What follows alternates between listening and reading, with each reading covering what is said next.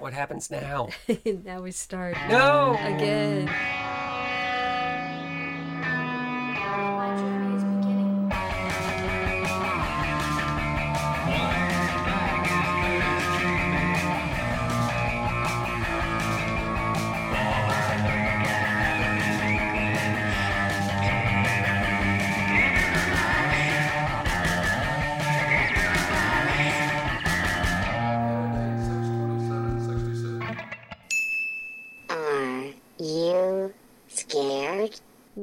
Was scared, but then we recorded for like half an hour and then we decided to scrap it. And now we're 'Cause none of starting it over. Was I'm scared that that's all we're going to do. no, hello. Hi, Hi, yes, I'm Janice. Professional voice. I am Phil. And we are here to I, talk I don't like the way I said that. Can I do it again? yeah, yeah, go ahead. And I am Phil. Okay. No, that was the same. I'm Phil. Yeah, there you go. Yeah. Fun, jaunty. Yeah, fun, Yeah. right? All right, we're here to talk about Dark Shadows. Yeah, I think both of us have been really fascinated with the idea of this show. Uh, the fact that there are 1,225 episodes is um, a little daunting. Uh, If we did one of these podcasts a week, we would finish this podcast series. Uh, when was it? 2047. Somewhere around 2047. Jesus. So, this is the first episode. This is 0.5. We are going to just sort of give a little introduction about ourselves and talk about what we're hoping to do here. But overall, we are two people who have never seen Dark Shadows, who are going to watch the show. And each episode of our podcast will be talking about an episode of the show. So, do you want to say something about yourself, Phil? My name is Phil. Yeah? I am a person. Uh, occasionally, I like to write, and I like to do things and make things. And my name is Phil, and my name is Phil. Best a- one yet. Can, can I do it one more time? No, that's it. All right, my name is Janice.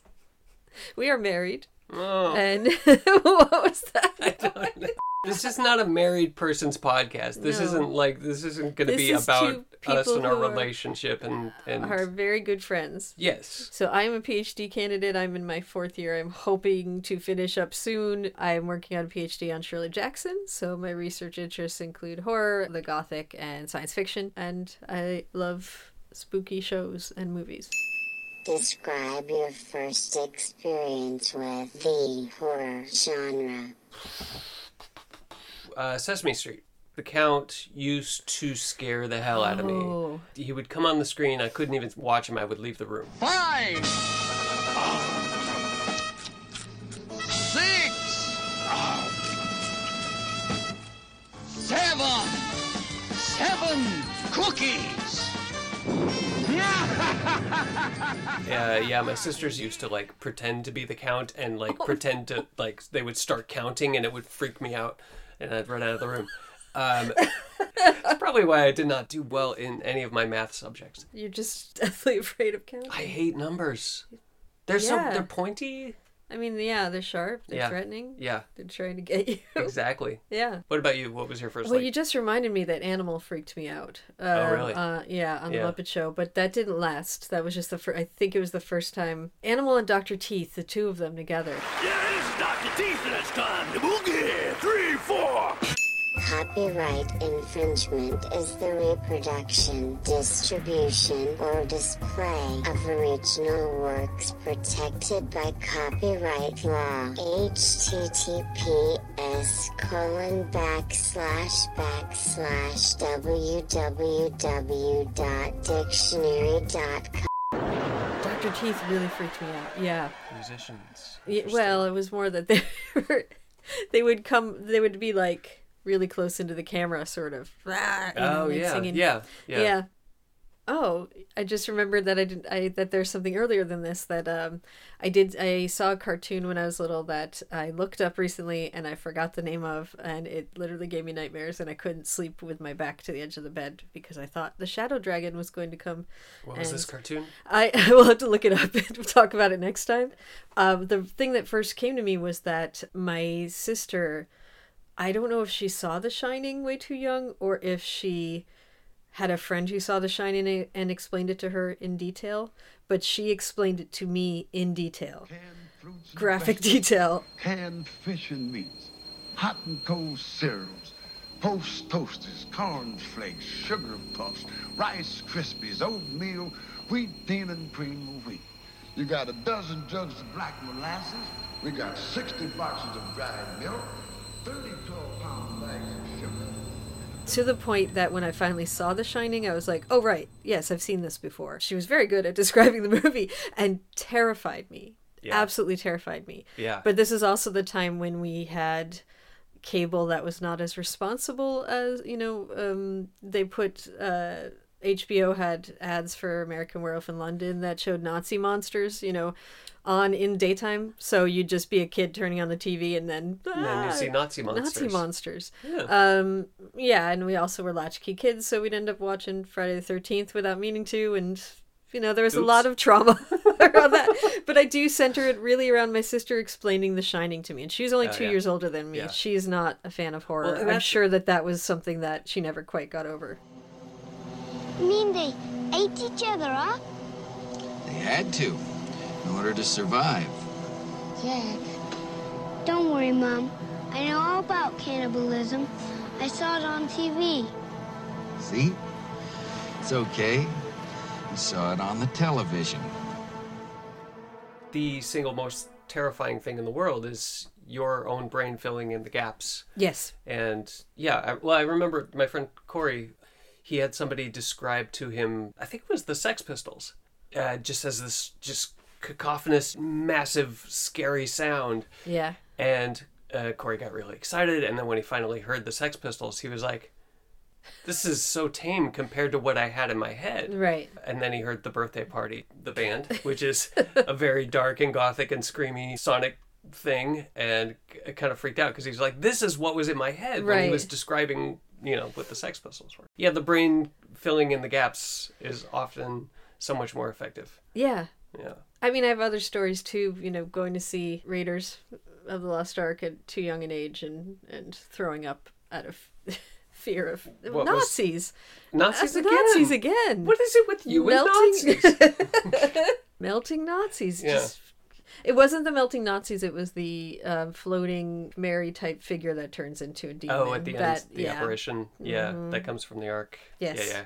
Angel of Death or whatever it was Yeah, supposed to be. yeah, freaked me out very much so. And then, of course, yeah, melting Nazis doesn't help. You should have just closed your eyes like they did in the movie.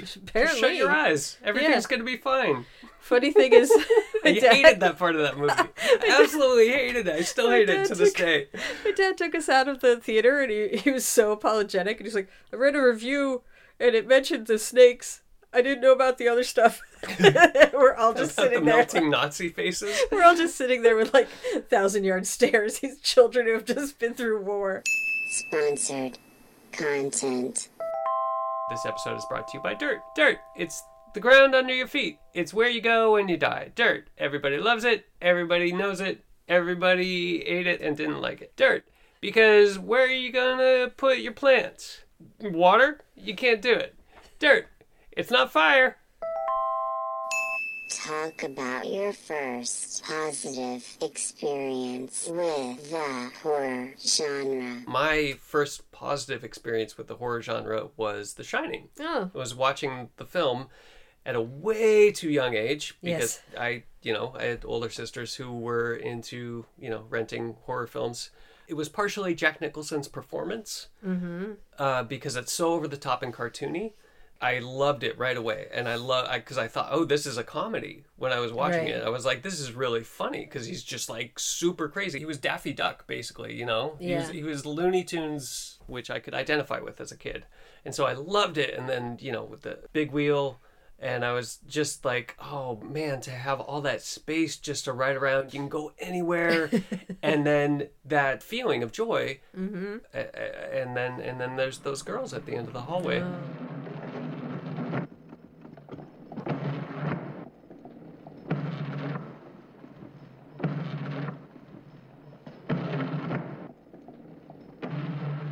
Jack Nicholson's goofy performance filtered through my child brain and then the the freedom of you know the kid on the big wheel and like all of that joy sort of melded with the horror of the girls at the end of the hallway the, the murder and all that and murder and all that. you know that was a, a really wonderful traumatic experience that I still hold on to to this day because that movie crawled in my brain. Yeah, mine Yeah. too. Even Yeah. before I ever saw a frame of it. What was Yeah. what was your uh, Well, I was thinking about this because I often say it was watching Reanimator, and it's the same thing where you realize, oh, this can be fun and this can be a comedy. And it was watching it with friends, and you know, just I I was in eighth grade, and I was just terrified. And I remember the the feeling of watching the opening credits where it's the Gray's Anatomy type illustrations floating, and I was like getting really freaked out and and not wanting to do this. And Mm, the yeah. first time that we laughed together, I remember thinking, oh, okay this this is okay. Uh, and then i really enjoyed it. I could realize it could be fun. But i was thinking about it i was preparing myself before that because i was reading a lot of edgar allan poe i was reading a lot of hawthorne and i had a friend who introduced me to dream of the rarebit fiend by Winsor McCay. Hmm the guy who did uh, um, nemo oh my god nemo in slumberland i didn't look up that It's okay. Do you cut, want to pause? cut that part out. yeah, hold on. Uh, Little Nemo in Slumberland. Oh, Little Nemo Adventures in Slumberland, Winsor Mhm. McCay. Um, and so the Rarebit Fiend uh, was just these one-page cartoons, comics about people eating rarebit, Welsh rarebit, which I didn't know what that was. And so I was I was just like mystified as to what that could be. Some food that gave you bad dreams. Welsh rarebit is a dish consisting of a hot cheese-based sauce served over toasted bread. and every single one was a different person having a nightmare because they'd eaten this and some of the nightmares were ridiculous but some of them i mean one woman had a corn growing on her foot and it turned into a stalk of corn still terrifying. Uh, so Yeah. they were hilarious they were disturbing and they were i was just obsessed with them. And so i was kind of preparing myself i think by by reading these sort of over the top gothic short stories and reaching out for the spooky stuff before i saw the reanimator. Uh, but yeah i was a scaredy cat until around about eighth grade seventh and eighth grade. Yeah, that's when yeah. i started. There was a like a just a huge change where i went from being afraid to embracing it. Yeah Pretty cool. What Yeah. about you, listener?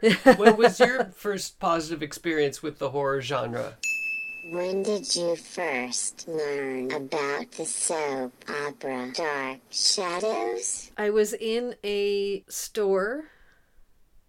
See, I can't remember. It was probably a music store that also sold movies.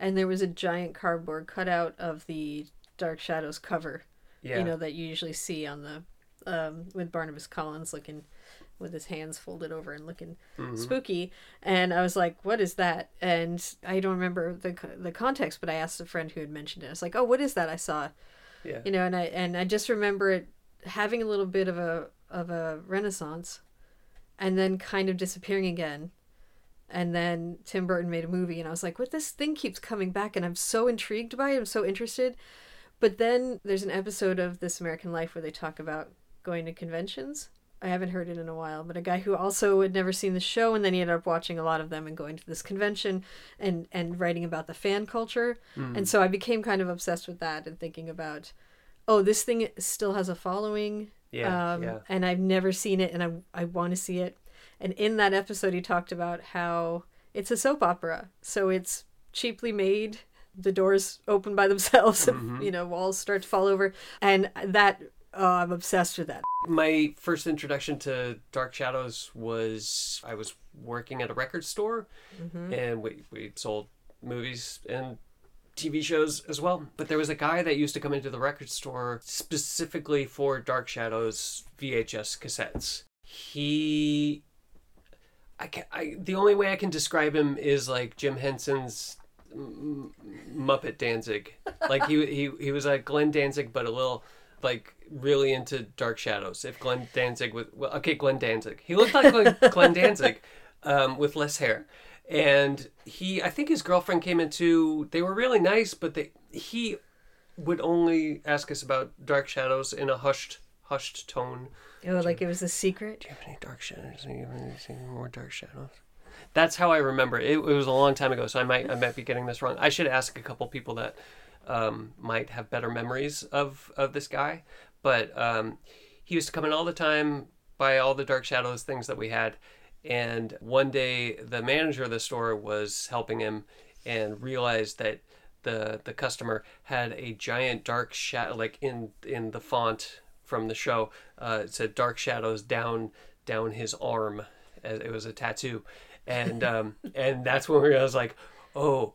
Oh no, this guy's serious. this is a serious fan, and that so that kind of like lodged into my brain that this is a hardcore thing that people really get into Mm-hmm. and just the more i heard about it that it was a soap opera what six seasons and was on Yeah. daily and uh, uh Four seasons. Well, four years, four basically. years yeah yeah But every every weekday for yeah, is it four years i thought it was more than that. sixty-seven to seventy-one. oh okay okay yeah 66 66, five years. But yeah, just the fact that it had such a like hardcore underground fan base, I was like, this is this seems like the kind of thing that I would love. And the fact that you know the sets might be falling over and the actors may or may not know their lines. I mean, that's just wonderful. My apprehension is that I know uh, the, the the the main character, um, Barnacle ba- ba- Babbles Babblesforth. Yes, Bar- Barnacle name. Babblesforth. Um, I know he doesn't come in until like the what 800th episode.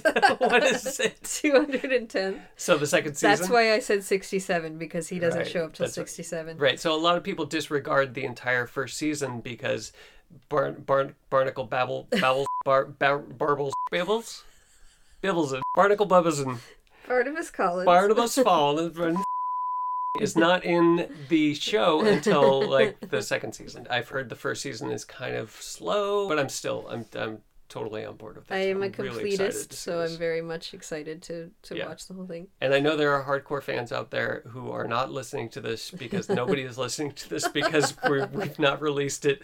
This is currently on a hard drive in uh, someone's trunk, and no one's going Right. to get mad at us for being a Getting the year wrong. Getting the year, of yeah. No one's going to be screaming at their iPod Nanos.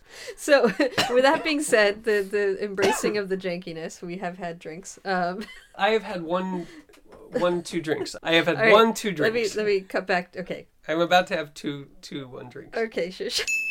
Please state your ground rules. We're gonna watch the episode separately, and we're gonna note our reactions. We're gonna give each other an hour for that, just in case we need to pause. Um, we're gonna record as soon as possible after that, and either of us can ask for about a thirty-minute research break in between, you know, watching the episode and recording, just if there's something we want to look up.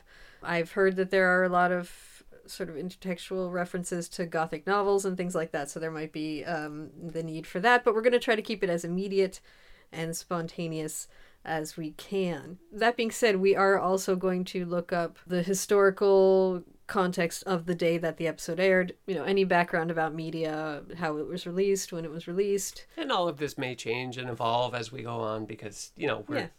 we're we're just sort of throwing this together. We've been talking about doing this for a long time, but we haven't actually put any real thought into action until uh, two days ago. Yeah. So I think we're, I think we're actually doing this. Um, I'm not sure how we're going to get the episodes yet. If we're going to watch them online, They- they, are free on what Tubi. They're free on Tubi. The whole apparently all every episode is free on Tubi. So those that is how we will be viewing the episodes. Uh, if you want to yell at us for things we've said, or if you want to give us some, you know, constructive criticism or some advice, you can do so by contacting us at Insert email Objective 1225 at gmail.com. Yes, so Those are we're, the ground rules. We're figuring it out. Those are the ground rules. those. Those may change as we go. along. immediate and spontaneous. That's that's the the way we're trying to do it. What's the first word you think of when I say this word? Word. elephant? Oh, that's good. Yeah. The other thing we were gonna do, we thought it would be fun, having never seen the show before. Each of us is gonna predict a line that might be in the episode, and then we're gonna see how close we can get. Yeah, and if one of us nails it, if we get close enough to the line, there's going to be a prize, and it's going to be awesome, and it's going to be there's puppies and balloons and fireworks. Dialogue prediction. Provide one line of dialogue that you believe will be spoken in the next episode of Dark Shadows. Janice, My dear child, don't you know? Phil, Godfrey, my good man, you're on fire. So if at any point someone says, My dear child, don't you know? or Godfrey, my good man, you're on fire, then one of us will get a prize to be determined, Right? I feel like one of us was maybe a little This more a- realistic in our choice of this prediction. I was gonna say we want to thank uh, ourselves and for actually doing sitting down and doing this. I'd like to thank Phil for we're welcome. setting up the recording. I'd like to thank Corey for the great story about the birthday party, and we'd like to thank uh, the makers of Dark Shadows And dirt. and Our sponsor. Our sponsor. Our Gotta love dirt. Dirt. It's beneath you. Or above you. Oh no! Oh no! that seems like a good place to stop. Press the stop button.